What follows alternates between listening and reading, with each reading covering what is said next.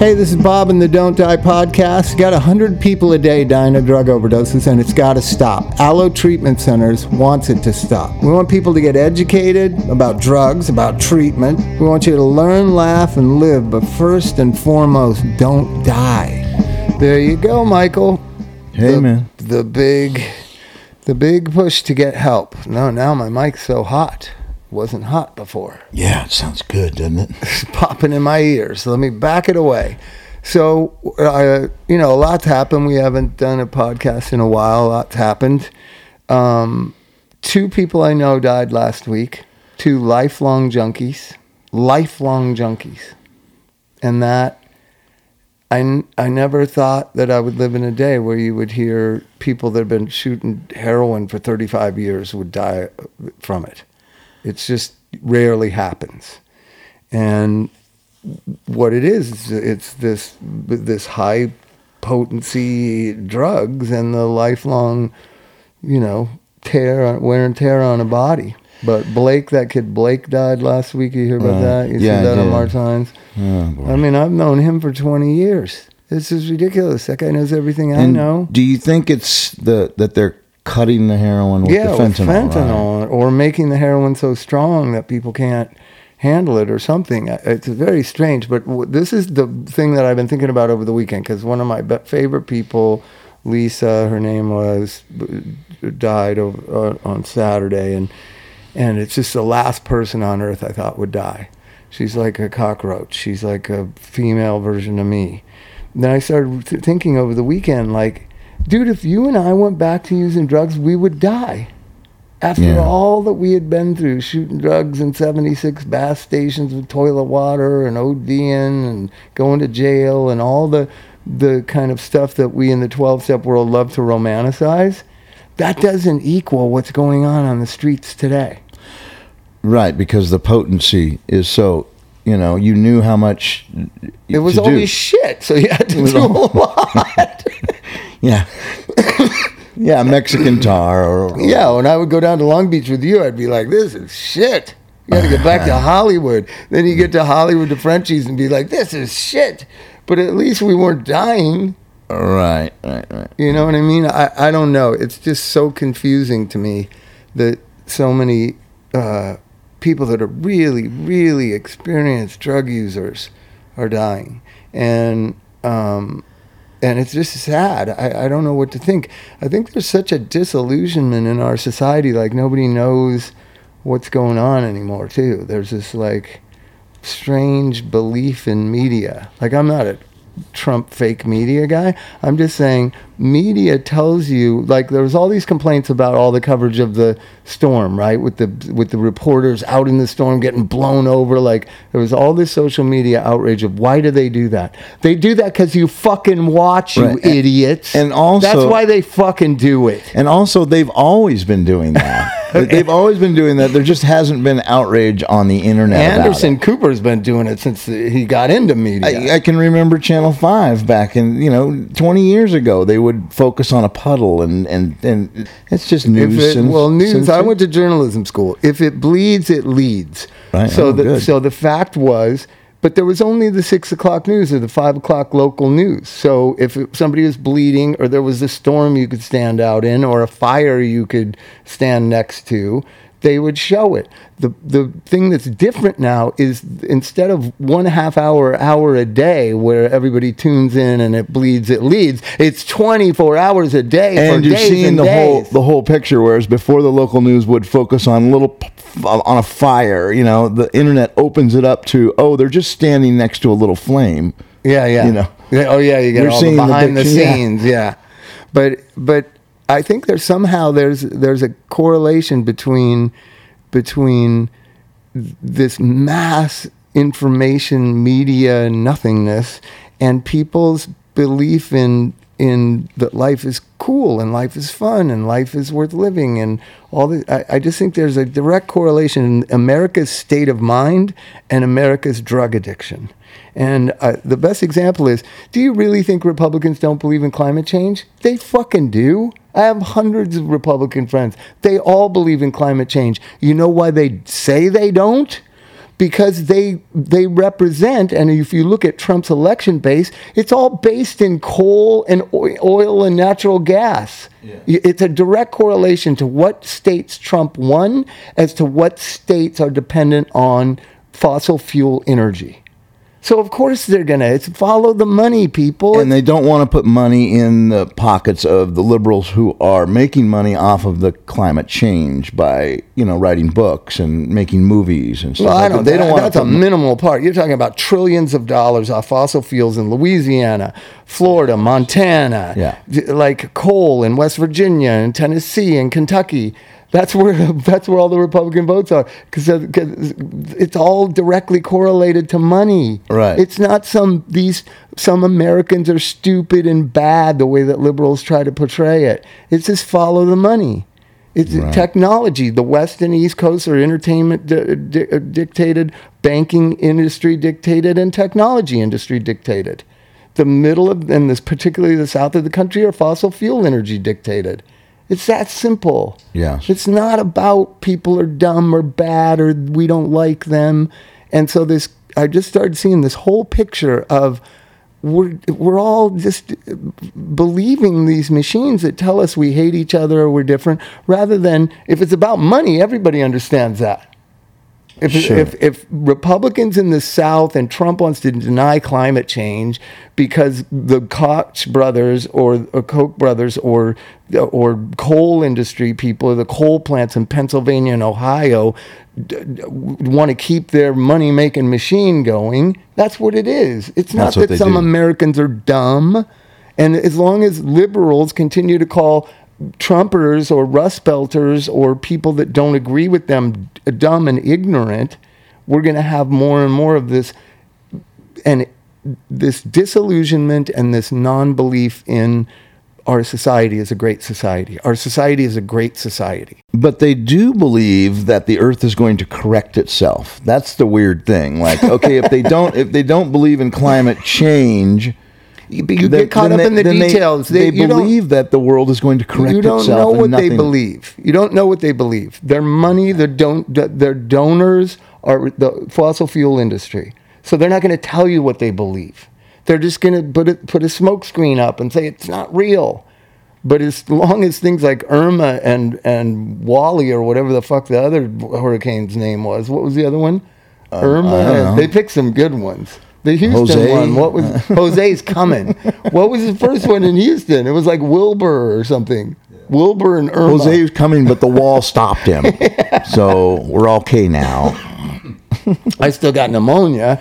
Anyways, I started thinking we need we need people to just talk amongst ourselves. Like, listen, this the way things are, I believe plays into the mindset of addicts and nobody cares whether they live or die.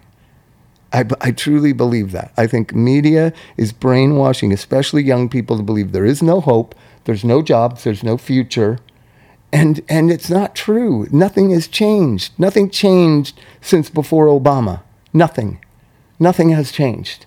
But yet the mindset of America has changed so much. Yeah. You do know what I mean? Do you think they go as far as to not donate to suicide prevention causes? Because they just figure, well, it's just those millennials that are probably killing Yeah, themselves. I think I think millennials are going to be marginalized and written off here pretty soon if they don't get it together. Right. It's it's a sad thing, but you know, leading cause of death is opiate overdose death, and and yet no action about it. Really, a lot of talk about it. a it. lot of talk. Yeah. A lot of talk, but not. Oh, they care. action. Here's an interesting thing: if you're if you're ice, if you're using like most millennials who are going in and out of treatment, right? If you're using by yourself, how do you shoot yourself up with naloxone after you die? No, you don't. And, well, that's the big media push campaign. Chris Christie and all this government, like, oh, we just need to get naloxone in the hands of the Yeah, addicts. and hopefully two people will sh- will be shooting up together. You see, that way we get two in one. No, it's about it. It's a spiritual malady. Whatever. I don't believe in in hocus pocus, but I do believe that we have a whatever that is, whatever we the sense of I is, we have we have a real problem in America, especially in young people and what their internal Yeah. world is. So So unless we like get a bigger macro approach to things, which is stop believing all this hate and stop believing all this stupidity, myself included, and just start saying, what has changed? Since I was a kid, the only thing that's changed is 24 hour media and social media. That's really the oh, technology is the only change in my lifetime. Yeah, Think about it, Mike. In information, our information, yeah. is the only real change. The mm-hmm. phones, the technology, technology and information is the only real change in our lifetime. We our our cars are still fueled by fossil Right, fuels. and the minute you start getting the information and all It's everything you need, everything it was great, and then all of a sudden it's infiltrated by fake stuff. You know what I mean? It's ruined by. It's almost like it's contaminated. Uh, I think it's know. addictive. I watch Sydney. I have a one year old. I watch her. She, she just looks at phones, and Chrissy and I are beside ourselves. And, you know, how can a one year old always want to be on a phone? Well, it's because we always are. Right. Children mimic what they see. Exactly. So they see her and Chrissy and I sitting here on our phones, checking whatever's so important. Let's see what's come up in the last three minutes since we started the podcast. Oh my God, I got a I got an email from uh, Rolling Stone magazine. I got an email from Julia. I got Oh, an yeah. email from Target. I got an email from. Oh man, more are coming in Yeah, now it because must- I- it- it must be what we're supposed to do, Oh, I, because I, that's- I have to make my Legoland payment. I see Oh, that. Yeah, yeah, that's okay. Um, yummy.com is still sending me these fucking emails. I bought my mom that yummy dot food to be delivered to her house when she was sick. And she's dead now, but they still send me I can't. I can't believe you look at emails. I mean, I don't even look at emails. You know, I mean, Dude, I I got ju- like seven thousand of them, and then yeah. finally, I just delete the account. I just go, oh, I'm never going to read all. How that. do you stop it? I got all just since I turned, you know, I clicked on my thing. I got, um, I got Rolling Stone and eBay and Target and MLB, Major League Baseball. Here's it. Here's the thing. Let's talk about depressing. So the Dodgers were on schedule to be the greatest regular season team in the history of Cover of baseball in Sports in, Illustrated. 150 years. The greatest team in baseball. Since that cover, they have lost every game but Oh one. my God, it's a jinx. It's the no, it's the biggest meltdown in Major League Baseball history. So I have lucky because I have a good job and whatever. So I have a partial season ticket thing. Like I, you can't go. There's 81 games if you buy a full season. So we bought half of a season, Yes. 40 games, right? Just for me and Elvis to go to the games. Sure. So and it's in the left field bleachers. It's not fancy. With you know what I mean? It's like I think it was like sixteen hundred bucks for two tickets for forty games or something. Okay. So and Elvis loves the Dodgers. So so they started sending me these emails like way before the articles and how hot the Dodgers were about buying playoff tickets and World Series tickets, right? They Yeah. started saying, so then I try I'm technically kind of challenged. I won't say retarded because that's politically incorrect. I'm ch- technically challenged. Okay. So I clicked on the, my account at MLB and I tried to order my our seats, which were only like twenty dollars each or something, for all playoff games and all World Series. And I thought it had gone through, and I put my credit card in, and then it didn't. And I was panicked because I was past the time. Now those now our seats will be given to sell to the public, right? Okay. So I was pissed. I called the Dodgers. I called. I emailed the MLB baseball. I know this is a long story, but I mean it was a panic because they're the greatest team in baseball, and I'm entitled to buy all playoff and World Series games tickets. sure. And I want them. Right. The fucking credit card or something, something fucked up, and I didn't get them. Lucky for me, but I was in a frantic for like two weeks, and still they started losing and losing and losing, and so now All MLB of a sudden, they're available. they're calling. yeah. MLB and the Dodger guy keeps calling me. Do I want him? Like, Don't no. wanna lose you, man. No, because what I don't want to do is put out like six hundred bucks for tickets that there are not going to be any oh games Oh to. God. And how do you get that money back from Major League Baseball or the Dodgers? Fuck it. But I've never seen anything like it, and I know some of my friends are crushed. Double B is crushed. It's yeah, and I know. Like the Pooh Bah is, you know. Is he crushed? Oh, yeah, I'm sure. Yeah. So the funniest thing is, I hate the Angels because I used to love them when- they were the California Angels, right? California Angels. Then they changed to Anaheim Angels. I didn't like that that much. I like California Angels. I grew up with California Angels. But once they changed their name to Los Angeles Angels, when they have nothing to do with Los Angeles, they just want to sell LA propaganda, you know, uh, uh, merchandise. That's Sure. the only reason they changed it to LA. I refuse to go to an Angel game. I refuse to be involved with them weirdly enough, I think they're going to get in the playoffs and do well, and the mm. Dodgers are going to fucking get swept in the first round. Oh, If they, I mean, they'll they're going to make the playoffs even if Arizona catches them because they might just melt completely down, and Arizona might win the division. But but the Dodgers won so many games. They won ninety games. They were ninety and like thirty three, right. and now they're like ninety and fifty. So all this, like I know a lot of my friends are affected by this, but Yeah. emotionally affected. Yeah. You know what I mean?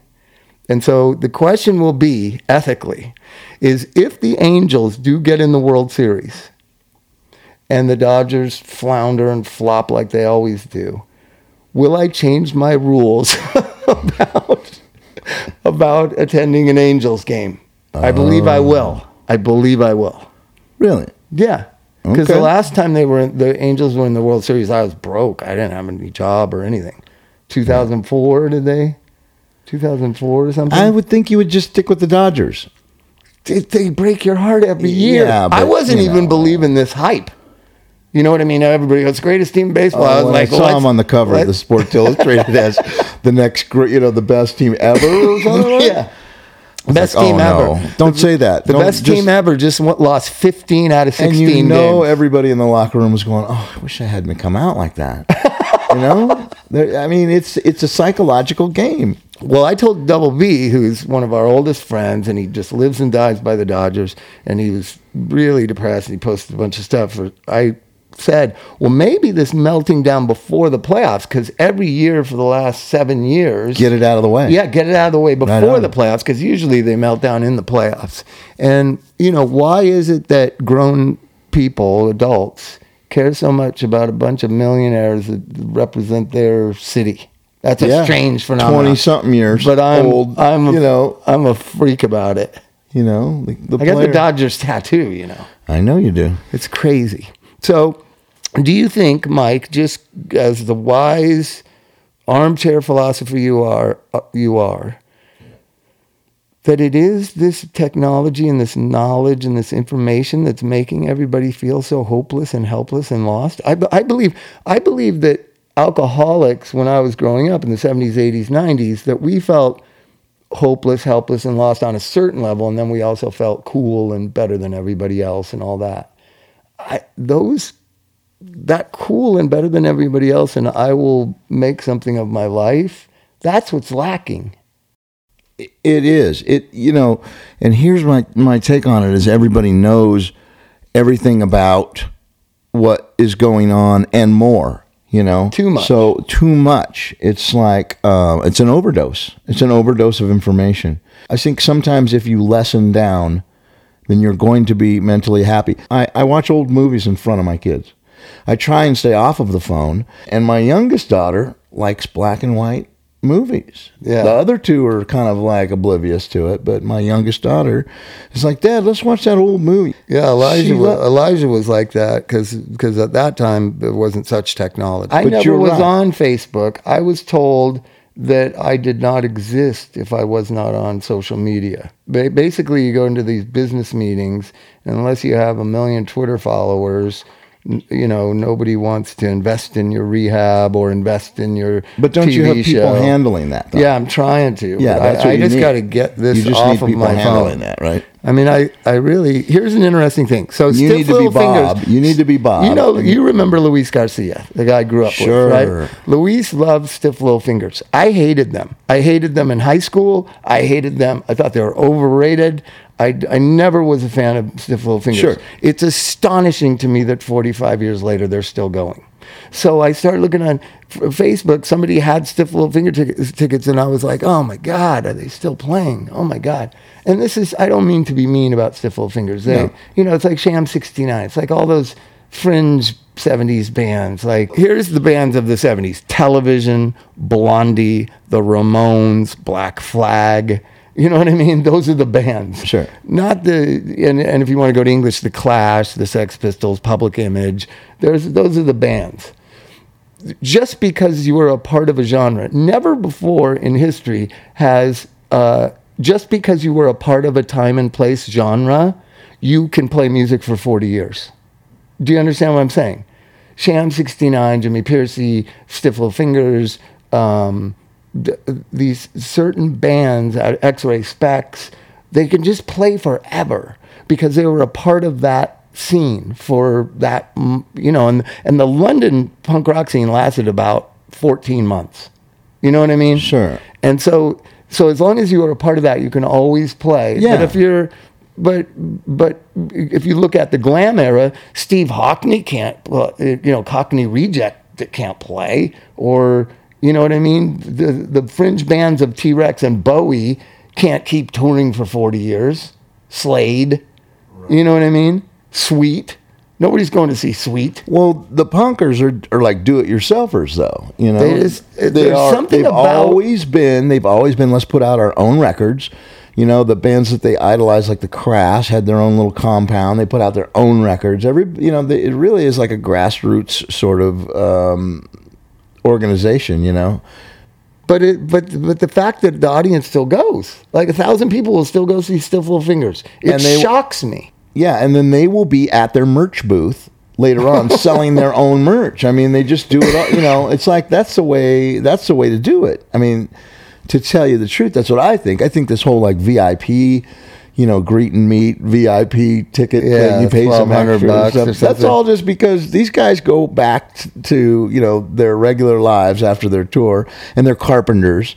The guy in the angelic up uh, the angelic upstarts is is I've met him a few times. He's a, he repairs boilers back in England. He's a boiler No, I get it. I'm not. I'm. I'm not so much about the bands. If the bands can draw people and play, I'm just more about the scene of punk rock and the nostalgia based around punk rock that wasn't even that good. Do you understand? Yeah, I was well- never truly a punk rocker. Neither were you. It just goes- You were not a punk rocker. No, I was. I. What are you talking about? You were- you know, like in like in eighty, like in seventy eight. You weren't slam I dancing had- at the Fleetwood. I've got a broken collarbone from that. You do? Yes, I saw the germs at the Fleetwood, dude.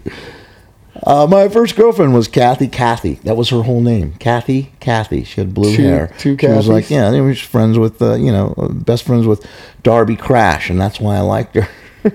Oh, really? The Starwood, the early days, yeah. I mean, And you I- were was- around with the boots and the flannel Yeah, tied around your waist. You know what? There was- Did you look like the Circle Jerk logo guy? No, no, no, not like that. Is there was the first wave with Pleasant Gehman and you know Yeah, and, yeah. that, and, and Geza X and you know and the, and Tomata du Plenty and Yeah, yeah. KK and thing, and then there came this kind of like second wave. Gun, Gun Club Dream Syndicate. I think maybe Gun I was Club part of that second Syndicate. wave thing, you know. Funeral. I was in funeral, yeah, and we played like the whiskey, and we, you know, Did you we play tried with Dream Syndicate with the Karl Precoda and the and the girl playing bass? They were one of my favorite bands. I thought they- they, they were were like a second wave. Yeah, probably, yeah. So the first wave is X Germs. Maybe I was thinking of Lions and Ghosts or something. that was that was fifth wave. Lions and Ghosts is fifth wave. yeah, that could. I was around the Lions and Ghosts world. So, anyways, I just it's it's fascinating to me that that you know I'm 56. I like like what will I go see? I I'll go see not much really.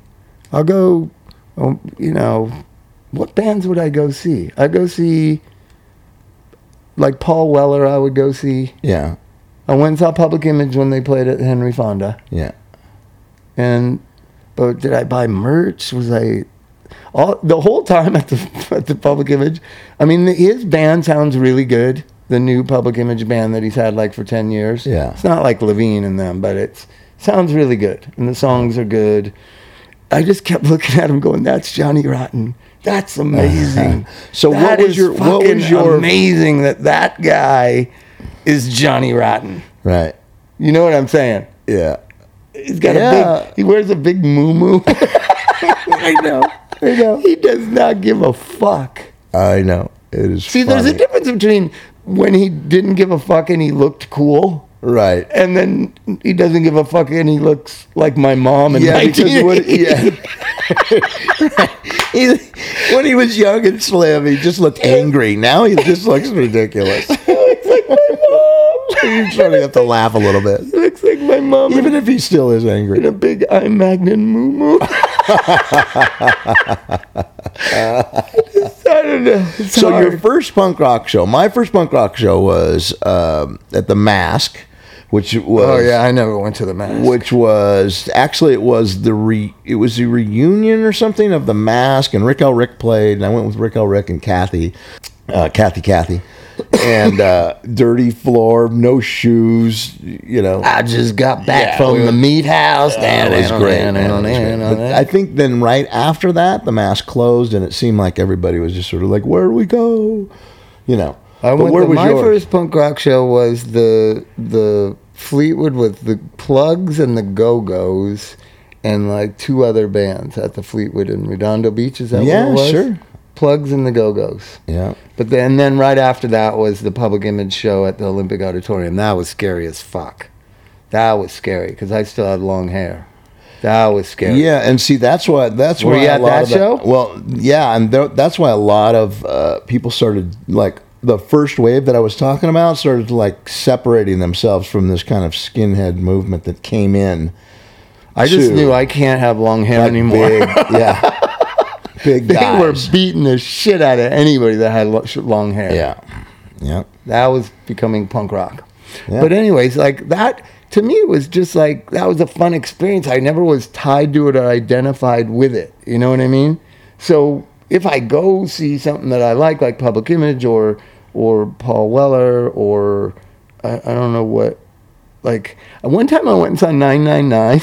Oh, like yeah. you know, many years We used later, to do homicide. yeah, and they opened with Homicide, and then they came back and played it as an encore. Oh my god, like That's like, awesome. Like Don Ho with Tiny Bubbles.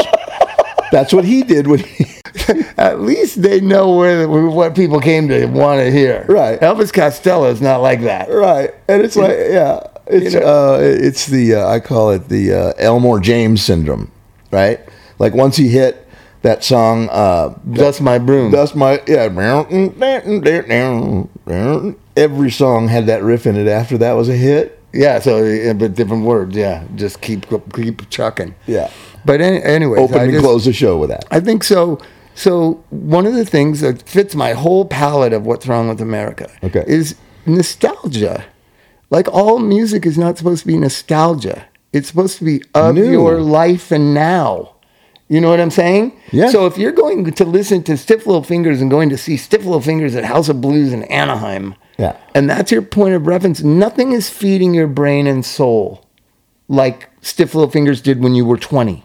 Yeah, Do you understand? You have to transition like into like you know, I'm always just interested in new things.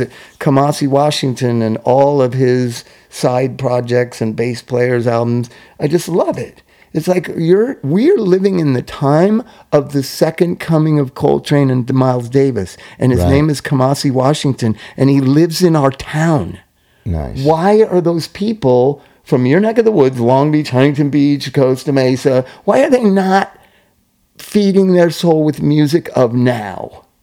Do you understand what I'm saying? I do. It, it- there's a certain thing that nostalgia is not necessarily healthy. I'm personally not very nostalgic about it. No, I'm not. I- It's You, you but know, you, it's your job to see these bands every week. You know what though? I was just going to bring that up. I do uh, one of my. I have you know a few jobs. I work for you, and and I work uh, at the theater down in the Performing Arts Center. And then one of my favorite jobs of all time is, is Alex. I work I at know, Alex's bar, I- and it's because I get to see these young bands that nobody will ever hear of that are actually Oh, like amazing. the, yeah, the stoner bands that you like and No, all that. well, the no, one Mario's bands. in. Punk bands. Yeah, the one Mario's in, the Earthless, and uh, that. But there's also all these young But don't a punk bands from Long rock- Beach, and also coming in from like last night. There was a band that played, and I don't remember their name, but they were they were they sounded just like the New Riders of the Purple Sage. And they were And what young. were they called? They were all young. I don't know. I forgot. They're a new band. they played with the Low Street Jackets from Portland. Okay. They were kind the of stoner Lumineers. Lumineers? there's like these bands down in that come in that are kind of Long Beach local, right? Like Nico Bones and stuff. It's just three piece like boyfriend girlfriend and stuff. They're amazing. They're amazing. See, that's The inspiring because they're writing the songs now and they're alive now and they're creative now, right? Yeah, and I just I feel like you know like how we saw bands and we saw them come and go and they were so amazing. Not everybody. It's a different the era. scene. It's a different era now. But I'm just talking about being around creative energy. So another point of this argument is, Okay. so Merle Haggard died last year. I was talking to some girl the other day, and she said it was so sad that he died. I said, "Dude, he was like 80 years old and he had cancer. Like, and he wrote the greatest songs of all time. What do you want from him? Just to keep going, doing what? What? I mean, everybody dies. Like." And then Walter Becker, Becker died from Steely Dan. Everyone's beside themselves and playing Steely Dan and posting Steely Dan. It's like, I love Steely Dan re- a lot. Me, Yeah. me and Pete went and saw Steely Dan. I went and saw him at Coachella. It- they're going to die. They're like 80 years old, 70 years old. I'm going to die. You're going to die. Like, why do people not want people to die? Is another weird thing. right, like- and it's done. It's done.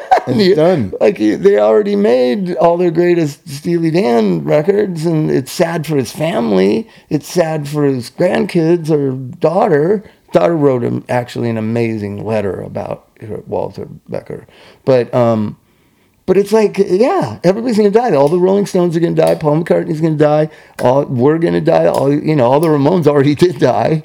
You know what I mean? Everybody like you creative, and then you play music, and then you die. Like, Yeah. why are everybody so? It's so sad that Merle Haggard died. I was like, no, it's actually not. No, No, it's really not. Had a great it's life. sad for his kids, but you know, I got to be around him a little bit towards the end, and his son got to play music with him for like ten newsflash: years. when you get old, you die.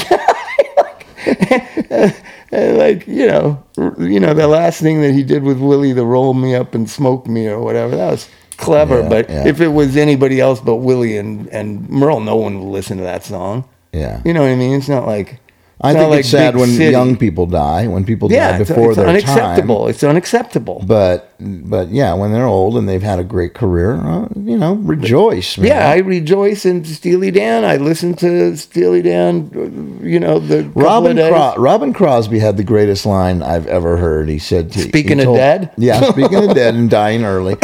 He's, but he he told me he said, "Don't don't be sad for me. You know, I've lived the life of ten men." I know. He used to. I, I, I we got a lot of Robin Crosby stories. He was a gentle giant. He was He great. was. He loaned us his guitars to make stormy weather. I remember Yeah, that. yeah. And he used to come over to my house, and one time we were, because I met him through you, and he's sitting in, he's being a freak in that little And den people area. at home, it's because we were all drug addicts back in those days, and Robin was too. except he wasn't so- as fortunate as us. But he, you know, he's giant. He was like six foot six or something, right? Sure. And he was in that little den area on that couch that I had Yeah. in the upstairs fountain thing, and he basically takes up Couldn't ha- get through the, the whole door. room, Yeah. right? So I'm just sitting at the dining room table, kind of talking with him, and he's just going at it, shooting speedballs and sitting in the room, right? And then I had the basketball game on, and he looked and he goes, he just looked up from his intense drug doing for like an hour, and he goes, "What did they say the name of that place is?" And I said, "It's Detroit. It's a Salt Palace." And he goes, "What day is it?" And I was like, "It's Wednesday." And he goes, "I think I'm playing there tomorrow." oh my God! Yeah, I go, well, tell you what. And I was like, because I'm beyond, I've had enough drugs, you know, because he would buy them and do them at my house to get away from his wife or whatever, right? Sure. And so I said, maybe you should go home, Robin, and check in and get to Detroit, however you get to. I used it as a vehicle to get him gone, Yes, right? Because he would be at my house for like two days. Yeah. This he uh, man He was a consumed so such a, much, so such much a gentle drugs. guy. Even here's an interesting thing. Even completely cocaine psychosis, a gentle, never scared Never, of him. no. Just you know, I've been scared of you from time to time. Alcohol plays a lot. part in that. when you when you pneumonia is hard to get rid of. Yeah. When you and Steve-O from Vandals drank Everclear yeah. and had guns at Pleasant's house and were shooting guns in the house. Do you Yeah. remember this event? I remember shooting guns in different houses, but not exactly where. That was at Pleasant's house, this Disgraceland.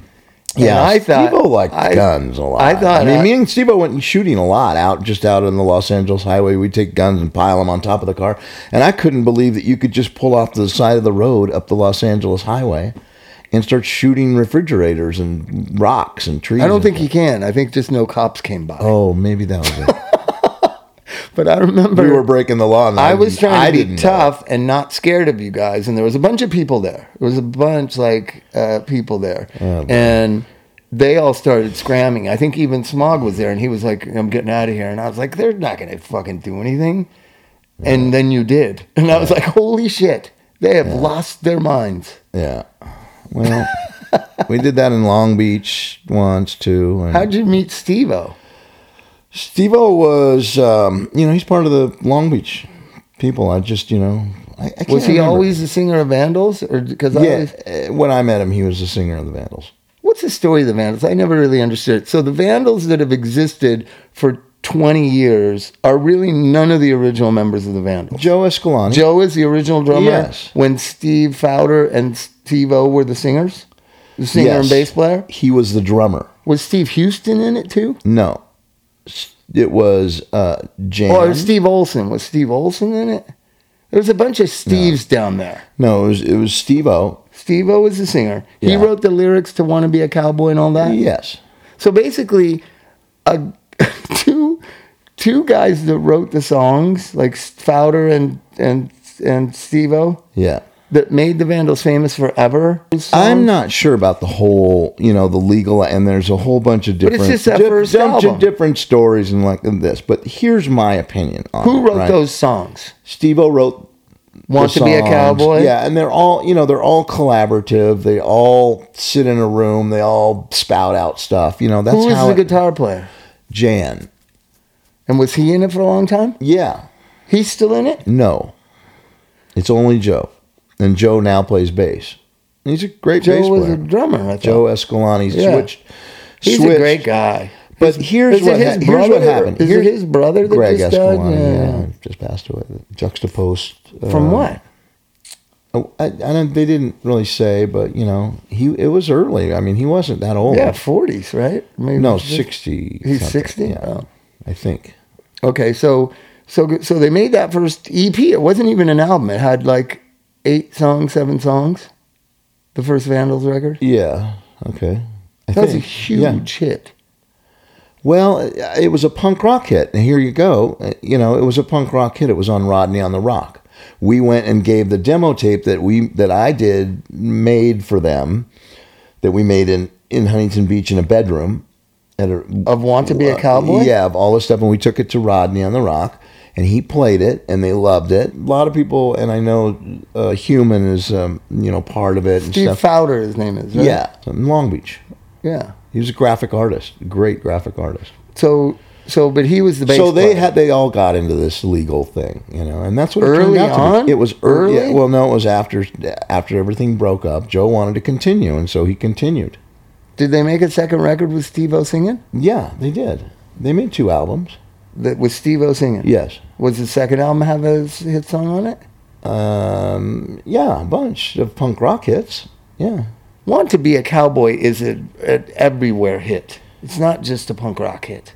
The only reason I'm telling you this, that the only reason it is so known worldwide is because Joe Escalante carried on with this. Oh, thing. maybe that's true. Okay, so you've got somebody who's taken all the arrows.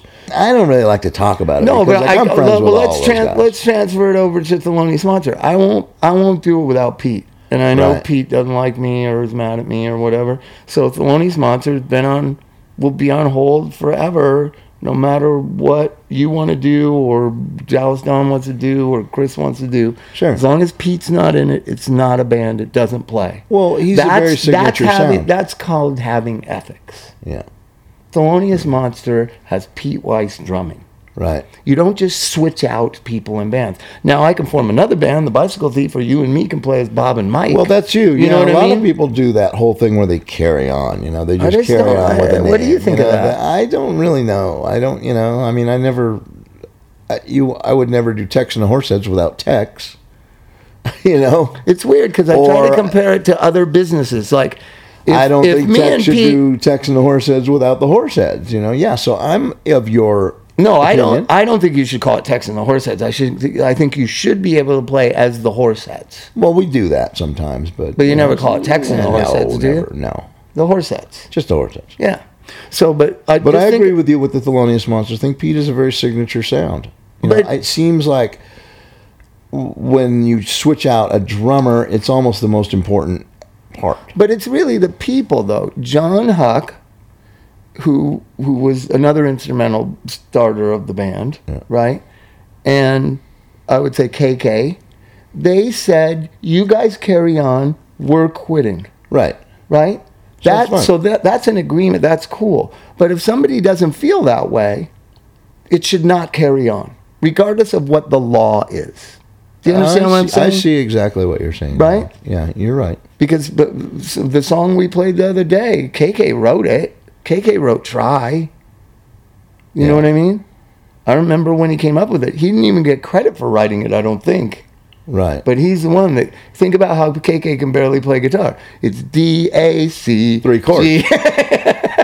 it's an awesome song. it's like a song I would write. yeah. And then it goes the same three chords, yeah, holding on them. holding a little longer on each note, on each yeah, chord. That's, a, that's a drummer writing a guitar song. Awesome. So, and I was thinking of that because you wanted to do Hurt the other day.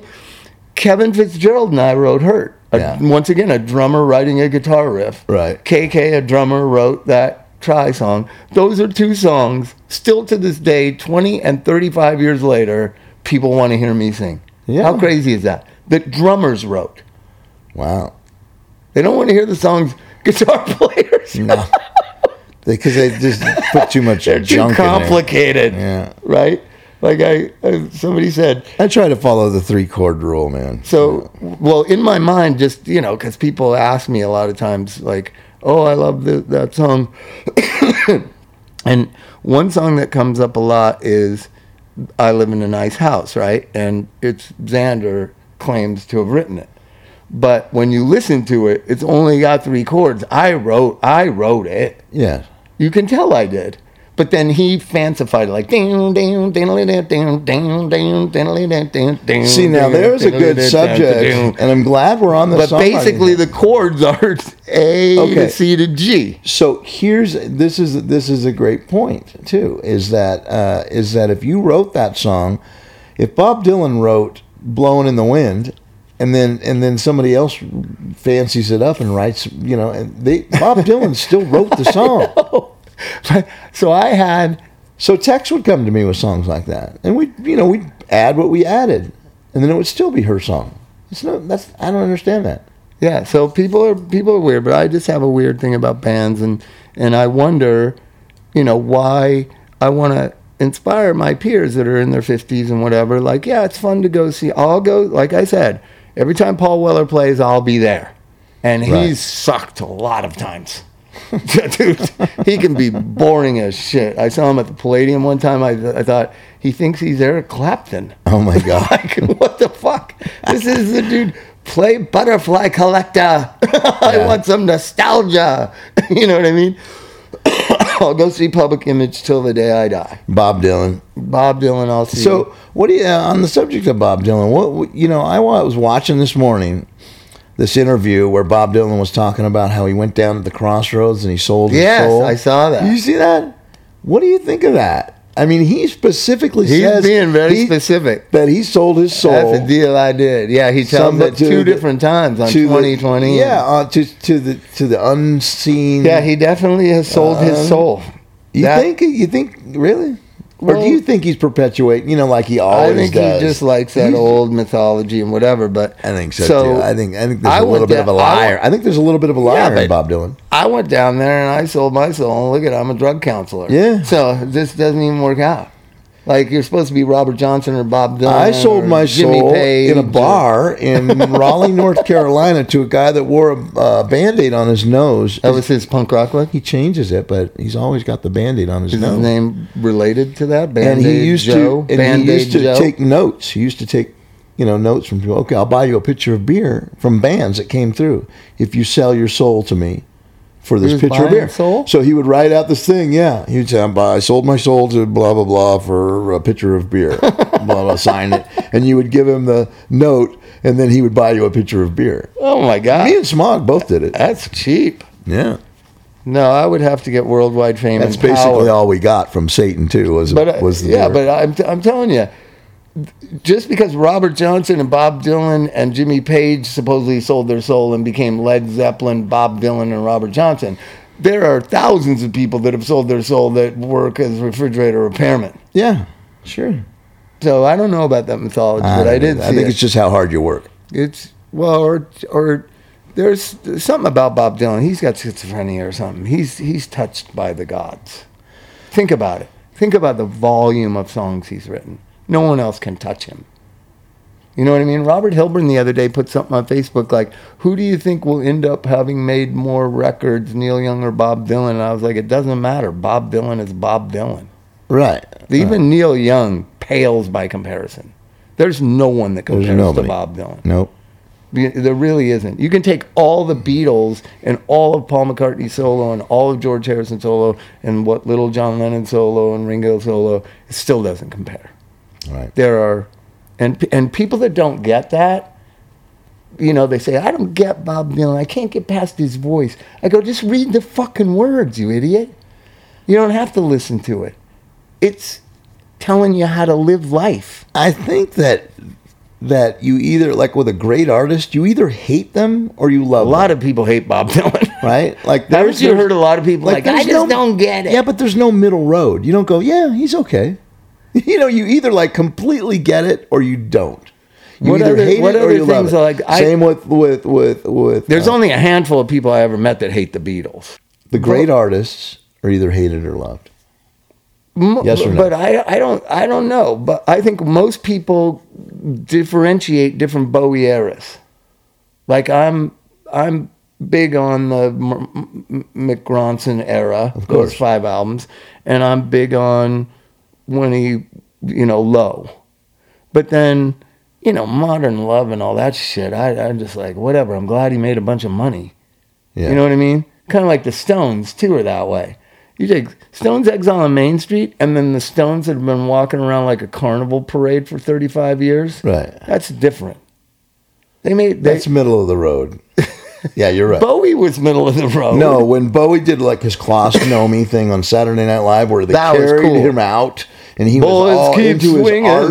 was Boys doing- always work it out. Uh, yeah, he was he was beyond, Yeah, he he was more interesting. and you either hated it, But or I you mean, loved it. basically, when you went and saw Bowie, it was just like going and seeing the Rolling Stones. yeah, You know what I mean? But every time I've gone and see the Stones, including a desert trip, I'm like, at one point or another, it has to dawn on me. Those same people up there made Exile on Main Street. Right. It's unfucking believable that they can evolve into this shit. yeah. You know what I mean? Dancing around, like, put your hands in the air. Dude, smoke some weed and take some heroin and play some ah, fucking rock and roll. Rent a house in France. You know, the dancer You know, with the hands in the air. microphones. You know, 'Cause that's what they Why did. do They- people do that? Why do people put your hands in the air they to want the feel crowd? like oh, they want to feel like they're getting their money. I was at a concert the other day and somebody did that. Oh, at the Hollywood Bowl, they were doing that. Like, put Oh. your hand this fucking For the this- Muppets? no, the tr- uh, yeah, but that, but no, but there was a tribute to it was to Quincy Jones's cool '70s records. Then this opening act was like, "Put your hands in there." I was like, Are you like a member of the Hollywood. Bowl Yeah. something thing too? What you get like discount? You get, do you get to go to the Hollywood Bowl? I get to go a lot. Okay. It's a weird phenomenon. Do you want to know something? I have never been to the Hollywood Bowl. Oh, you got to come. never. We'll go. We'll go. Uh, yeah. I we were all going to go to the Muppets, and then Sid got sick, so then Elvis and his mom went. Yeah. But uh, no, I but at the Hollywood Bowl, it's all like eighty-year-old people. That's the only people that can afford to be up front. Sure. You know what I mean? And uh, like, They've been really, part of some Are society you looking around at who's standing here? You're gonna get stand up and put your hands in there. Yeah. These people might need a ventilator. Right. they do that. right. Bring the oxygen down, and then put your hands in the air. Put your hands in the air. Anybody that tells the audience to put their hands in the air it should be should be uh, uh, uh, uh, penalized. They should have to pay a fine. Right, especially- Even rappers do it a lot too. Put your hands in the air. Oh, yeah. Like fuck you. Be entertaining. Then you won't have to tell me what to do. You'll just be entertaining me. Yes. You know what I mean? Okay. Yes. You know what I'm saying? I do, uh, you know, but a lot of people subscribe to Hands in the Air. I don't know why. Dude, Jimmy Page ain't telling people put your hands in the air. He fucking No. down, down, down, down, down.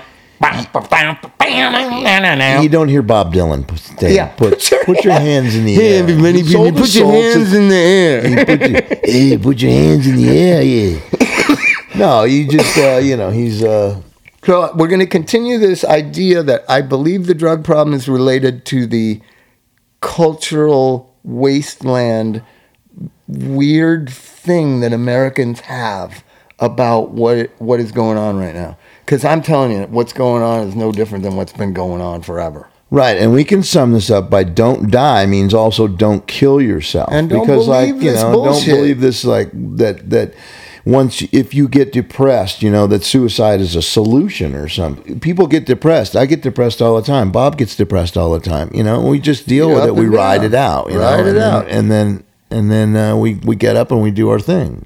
I just keep calm and carry But on. don't die. My dad, my dad said uh, used to pound it into our heads, and I don't know if uh, if this has anything to do with it. But my dad's theory was, nothing's as ever as good as you think it is, and it's never as bad as you think it is. Oh, I like that. That's a fucking good philosophy, right? Yeah, yeah. Let's end with that. Nothing's ever as good as you think it is, and it's never as bad as you think it is. All right, keep listening. Thank right, you, thank everybody. you.